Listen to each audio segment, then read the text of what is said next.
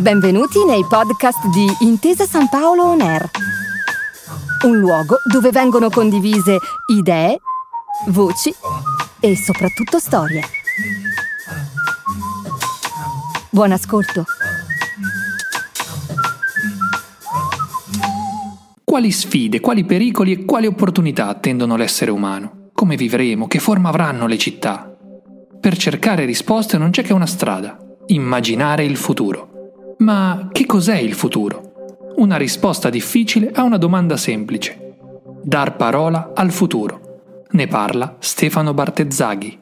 Parlerò del futuro e comincerò da una domanda molto semplice. Parlo del futuro cominciando da una domanda molto semplice. Non va bene neanche parlo. Ho pensato di parlare del futuro cominciando da una domanda molto semplice. Superate queste esitazioni inaugurali, non mi resta che presentare la domanda che mi è passata per la mente. Eccola. Che cosa è il futuro? Tu che mi ascolti non vorrai pensare, almeno spero, che io ritenga semplice rispondere a questa domanda. Non sono così dissennato. Soltanto sono convinto che non è la domanda. A essere complicata è soltanto la risposta, ed è complicatissima, come capita quasi sempre quando le domande sono davvero semplici. Pensiamo a quelle che può fare un bambino. Cos'è l'amore? Cos'è la vita? Cos'è il futuro? Un commentatore dell'Inferno di Dante Alighieri ha detto che un poeta è qualcuno che legge nelle grinze del presente il futuro che il passato ci promette. Ma il presente che stiamo vivendo dai primi mesi dell'anno 2020 è liscio, non ha grinze che richiamino un passato che possa prometterci qualcosa. Stiamo vivendo una situazione mai scritta e mai venuta fuori prima, cioè inedita, mai detta e mai ascoltata, cioè inaudita. Sconosciuta non fosse peraltro che per la sua dimensione, la sua durata, la sua incidenza sui nostri modi di vivere, dove nostri non riguarda una parte dell'umanità, ma la sua interezza. Conviene dunque cominciare da zero. Cioè retrocedere dalle posizioni che pensavamo di aver guadagnato con la nostra esperienza e rimontare così sino alla radice, o meglio alla sorgente della questione. Cos'è il futuro? Ovvero, per rubare le parole a un altro poeta, di cosa parliamo quando parliamo di futuro? Una cosa sappiamo tutti: non è possibile mai dire l'ora esatta se non sino al minuto primo. I minuti secondi non si possono specificare, perché ne indichiamo uno e quello è già cambiato. Se ne deduce, o se ne dovrebbe dedurre, che noi possiamo parlare con cognizione di causa solo del passato, sia pure di un passato recentissimo, un appena passato. Lo dice anche la grammatica. I fatti sono cose che hanno smesso di farsi e si sono compiute, cose già fatte. I concetti sono idee che sono già state concepite.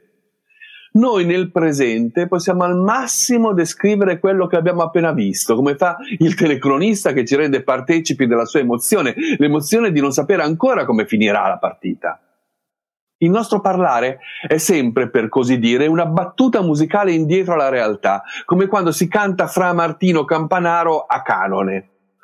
Più precisamente, la nostra simultaneità è quella dell'interprete appunto simultaneo, che ha l'abilità di pronunciare la traduzione del soggetto mentre ascolta il predicato verbale già pronunciato dall'oratore. Questo a meno che l'oratore non gli abbia dato in anticipo un testo scritto, naturalmente. Ma il futuro è un testo già scritto? Vedremo subito che c'è chi lo crede. La mia proposta è più prudente. Atteniamoci alla banalità di considerare scritto e garantito il solo passato. Dopo la grammatica, persino l'etimologia offre indizi al riguardo. Il passato si chiama così a partire dal passo. Sin dall'antichità noi abbiamo sempre parlato del tempo con le parole che usiamo per lo spazio. Il passato è un luogo che abbiamo visitato, una strada che i nostri passi hanno già percorso e che perciò conosciamo. Questo è dunque un etimo metaforico ed è il più normale tra quelli di cui parleremo. Che sono tre, il secondo è l'etimo di presente ed è già bizzarro. Il dizionario etimologico ci garantisce che il latino presens, che sta davanti, è coniato sul modello di absens, dove ab indica allontanamento e sens è una forma del verbo essere. Quindi la parola presente deriva il suo valore nel tempo dal suo contrario. Il presente è etimologicamente caratterizzato come ciò che non è assente, come quando di uno scemo diciamo che non è un'aquila. Possiamo prenderlo come un modo che la lingua ha di ammettere che anche per parte sua il tempo presente risulta inafferrabile. Ancor più curiosa è però l'origine di futuro. Come le altre due, all'italiano la parola viene dal latino, dove futurum non è altro che la forma del participio futuro del verbo essere. Il futuro prende nome, quindi, dalla forma grammaticale che lo esprime. Come dire che il futuro è una parola, però che parola? Non è priva di significato, ma il suo è un significato vuoto. Il suo significato implica che non sappiamo a cosa esso stesso si possa riferire. Il futuro non è esistito, d'accordo, ma non è esistito neppure l'ippogrifo. Non è esistita Atlantide, Emma Bovary. Eppure di loro possiamo parlare. Abbiamo qualcosa da dirne e da dirne con cognizione di causa. L'ippogrifo non è mai esistito, ma malgrado questo dettaglio ha ragione chi dice che è stato un pur inesistente cavallo alato, mentre sbaglierebbe di molto chi sostenesse che fosse stato un insetto. L'ippogrifo è stato attestato e se ciò che non esiste è stato attestato, su di esso si può avere torto o ragione. Il futuro è inesistente e non è mai stato attestato. A proposito del futuro, nessuno ha torto e nessuno ha ragione nel presente. Alla radio, una volta, lo scrittore Giorgio Manganelli immaginò di intervistare il veggente Nostradamus, a cui diede voce niente meno che Carmelo Bene.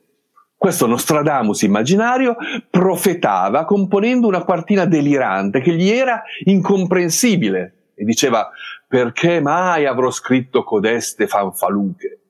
Manganelli lo aiutava a interpretarla. Stava profetando proprio il loro stesso incontro. L'indovino è una di quelle persone che ritengono che il futuro sia scritto quanto il passato, si tratta solo di sapere dove e come leggerlo, e che il passato sia imperscrutabile quanto il futuro. Infatti Edipo si rivolge all'oracolo di Delfi per conoscere il proprio passato, non il futuro. Il futuro dell'indovino grammaticalmente è perfetto, chiuso in sé, come fosse già passato, e il veggente ne è superstite, ne è stato testimone. Di fronte a questo futuro passato ha il dono della presenza. Noi bistrattiamo la memoria di Cassandra e chiamiamo Cassandra qualcuno che annuncia improbabili sciagure. Sbagliamo. Perché Cassandra il futuro lo vedeva e anche se nessuno le credeva, quel che annunciava accadeva puntualmente. Nell'antica Roma l'idea che il futuro fosse conoscibile, quindi l'idea del dono di presenza, era squalificata anche più che Cassandra a Troia. La superstizio, l'essere superstiti testimoni del futuro, fu perciò considerata come l'opposto della religio. Ed è stato così, secondo una certa ipotesi etimologica, che è nato il nostro concetto degenerato di superstizione. Oggi il superstizioso crede di sapere cosa possa succedere e soprattutto crede di poterlo scansare se adotta in tempo le giuste contromosse. Il suo è un futuro imminente e lì per accadere e perciò lui è sempre in ansia, sempre preoccupato di essersi gettato in ritardo sui suoi amuleti, di non aver colto in tempo i presagi negativi. A essere superstiziosi sono specialmente i giocatori, nel senso particolare dei giocatori d'azzardo. I giochi d'azzardo mandano alla rovina economica e quindi facciamo molto bene a diffidarne e a pensarne anzi male. Però non si chiamano così perché ci si rimette il patrimonio. Il motivo del nome è un altro. Azzardo viene da zara, che era il dado da gioco. E noi chiamiamo azzardo ciò che non si sa come andrà.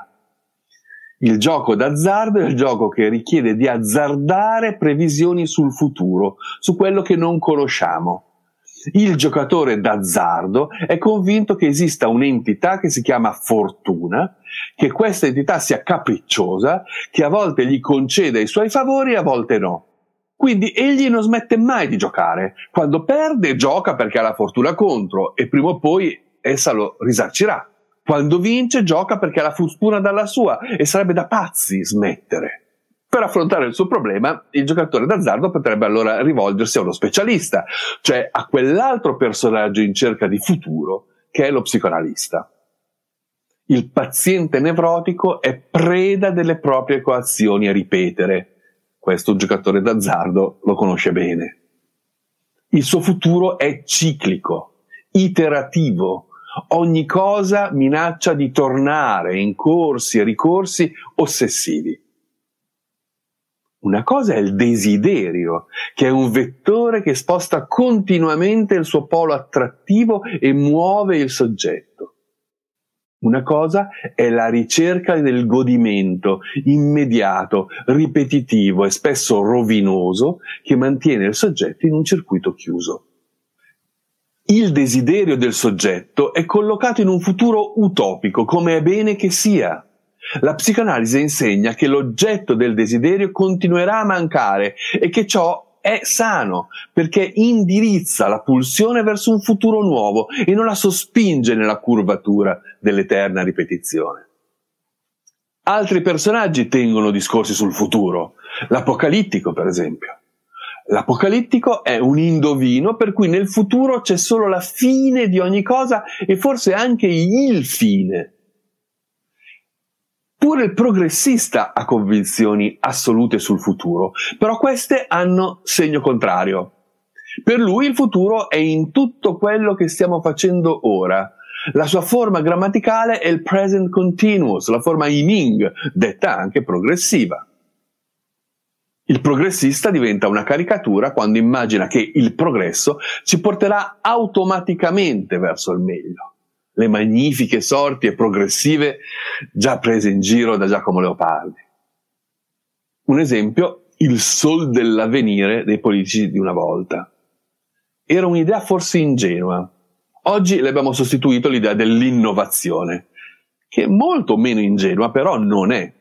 Siamo davvero tanto sicuri che l'innovazione sia rivolta in avanti? L'innovazione è attenta soprattutto a non fare qualcosa di vecchio, quindi guarda al passato per distanziarsene. Non ha in sé una meta, se non gliene diamo una noi. Ma c'è chi invece vuole stare proprio fermo. E pensiamo alla funzione politica dei sondaggi. Per essere convincenti occorre mostrarsi simili agli elettori, dire cose che li trovino d'accordo e il modo più spiccio per farlo è capire con un sondaggio quali cose gli elettori pensino già e dire proprio e soltanto quelle. Il politico fa così indicare gli obiettivi della sua azione alle convinzioni più diffuse nel senso comune, cioè alle idee che si sono più radicate nella società. Cioè ai luoghi comuni, cioè alla tradizione, cioè al passato. Ma alla fine ci sarà qualcuno che vive davvero e soltanto nel presente? Sì, c'è. A vivere soltanto nel presente, senza passato e senza memoria, è proprio la categoria di persone a cui giustamente si attribuisce più futuro, i bambini. Per quel che mi ricordo, per l'infante il futuro è un tempo altrui, non riguarda la sua persona di oggi. è quel che l'infante sarà quando andrà a scuola e poi quando sarà nella classe successiva con i più grandi, quando sarà come il fratello maggiore, come la cugina, i genitori, i nonni, quando non sarà più quello che è ora nel presente, nella sola e unica condizione in cui può immedesimarsi.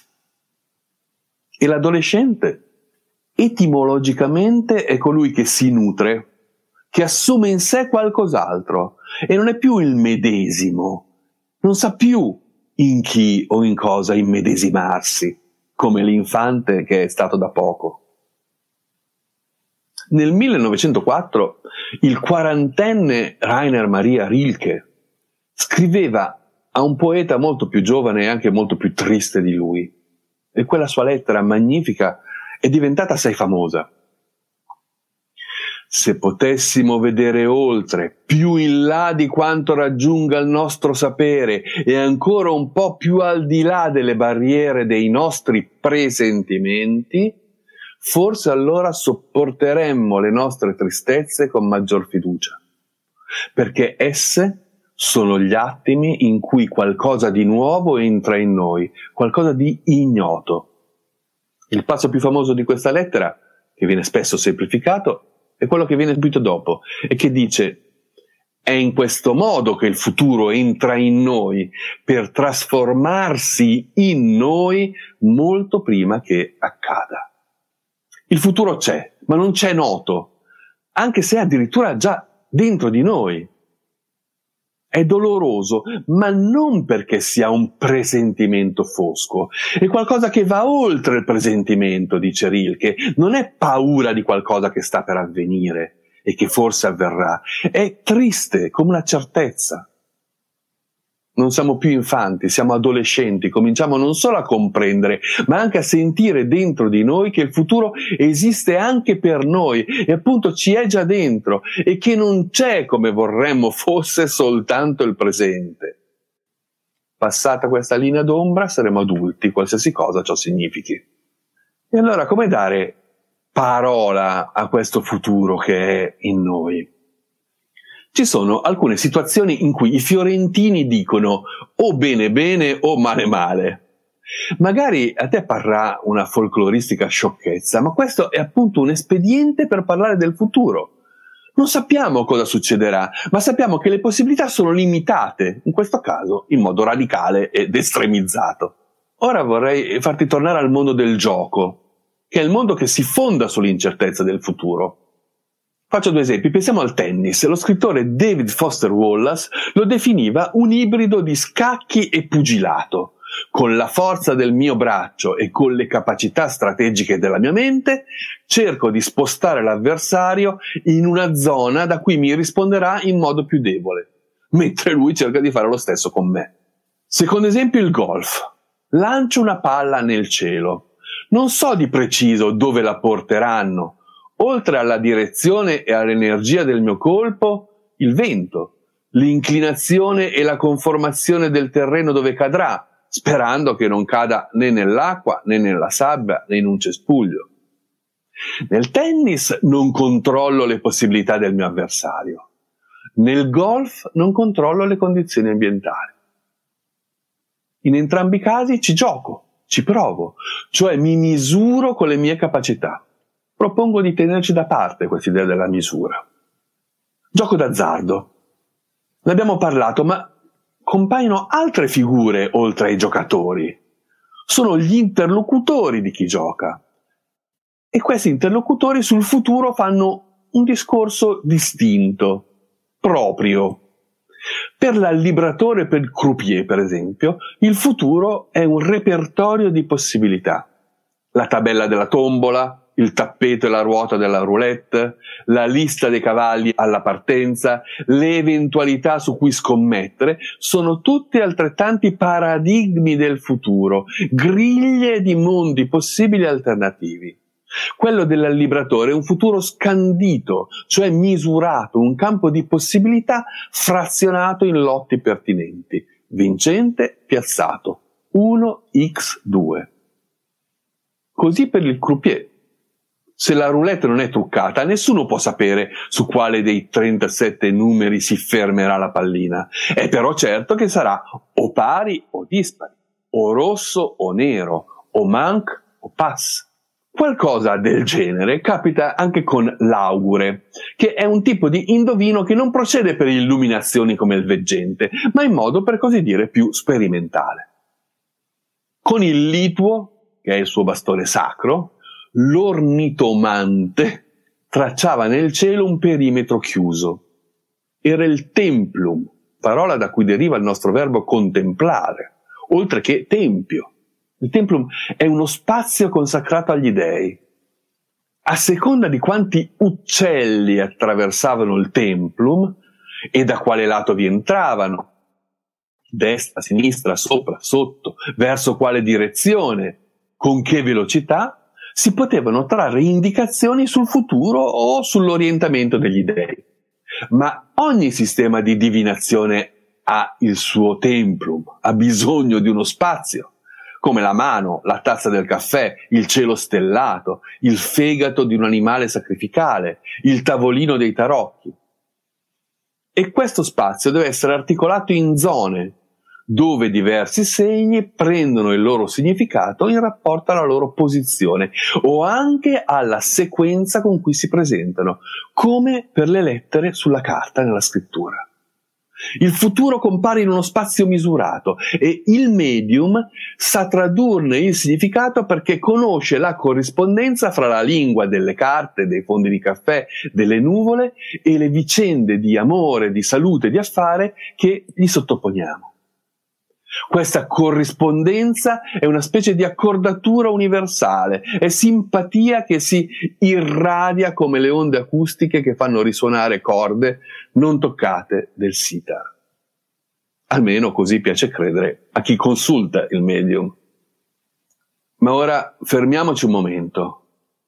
Ti ho sciorinato una quantità di modi di dar parola al futuro e nessuno di essi si raccomanda per scrupolo razionalistico. Alcuni fra loro e anche fra quelli divinatori e più irrazionali seguono almeno in parte un principio di banale saggezza. Tengono conto delle diverse possibilità, le enumerano, le classificano, le nominano. Se vogliamo che il futuro ci parli, dobbiamo organizzare una lingua in cui, come in tutte le lingue, qualcosa che significa sia in relazione con quello che ne può essere significato. Ed è proprio quello che fanno anche le scienze. La fisica assicura che ogni volta che una mela si stacca dal ramo, cade a terra secondo un'accelerazione costante. Da dove viene questa certezza? Viene non solo dall'aver osservato un grande numero di mele cadere allo stesso modo. Gli scienziati hanno osservato, ma poi hanno anche preso le misure e hanno provveduto una teoria che soddisfa due condizioni. Spiega il fenomeno ed è coerente, cioè non contiene elementi in conflitto tra loro con altre teorie già dimostrate.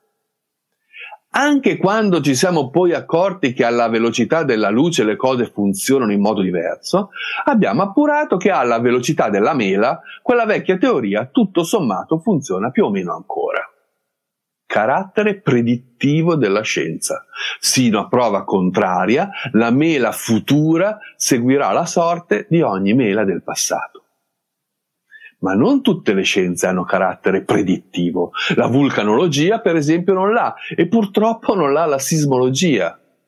Per la meteorologia spiccia, il tempo cronologico è ciclico, ritornano le stagioni. In ogni territorio, ogni mese ha un dato indice di piovosità e ci si può immaginare che il futuro si adegui con un certo grado di approssimazione al passato. Invece, la climatologia considera un tempo lineare, rispetto al quale il passato non torna per ripetizione, ma costituisce una semplice premessa. Che influsso avranno sul ciclico succedersi delle stagioni processi non ciclici, come il riscaldamento globale? E come prevederlo? Quanti parametri, quante variabili dovremmo considerare? Qui il problema è la differenza fra la vita e il gioco. La meteorologia ha ormai un'ottima capacità predittiva nell'arco di alcuni giorni, perché può tenere conto delle medie stagionali e delle condizioni particolari che si presentano oggi per capire come ci andrà domani. Nel breve termine ha a disposizione molti parametri. Noi diciamo che la matematica non è un'opinione ed è una sciocchezza, perché sappiamo che 2 più 2 fa 4, dato che conosciamo e controlliamo tutti i parametri che rendono stabile l'addizione. Ma il controllo di tutti i parametri è possibile solo in pochissimi campi, come la logica formale o i giochi in cui il caso non ha ruolo, come gli scacchi. Leggendo la trascrizione di una partita a scacchi si può stabilire con esattezza quale errore ha fatto perdere il perdente, dove si è determinato il vantaggio del vincente. Quando abbiamo successo nella vita, invece, non possiamo mai essere del tutto sicuri che sia merito della nostra strategia, delle nostre doti, e non di un caso che ci ha fortuitamente avvantaggiato. L'opera delle scienze consiste in un processo di controllo dei parametri. Se noi potessimo conoscere il comportamento di ogni singola variabile, allora potremmo perfettamente leggere il futuro. E a controprova, se nel caso del Covid-19 gli scienziati si sono spesso parsi così in disaccordo fra di loro e così in difficoltà a dare risposte previsionali attendibili, è perché il fenomeno era inedito e inaudito. Non avevamo i parametri. È perché ci vuole del passato per parlare del futuro. Io intanto, in questa mezz'ora che abbiamo passato assieme, mi sono addestrato a usare il tempo futuro dei verbi, che all'inizio mi lasciava perplesso. Quindi ora sono pronto ad annunciarti che concluderò ricordando una distinzione, poi compiendo un'osservazione e infine confidandoti una speranza. La distinzione è che ci sono gli astrologi e ci sono gli astronomi.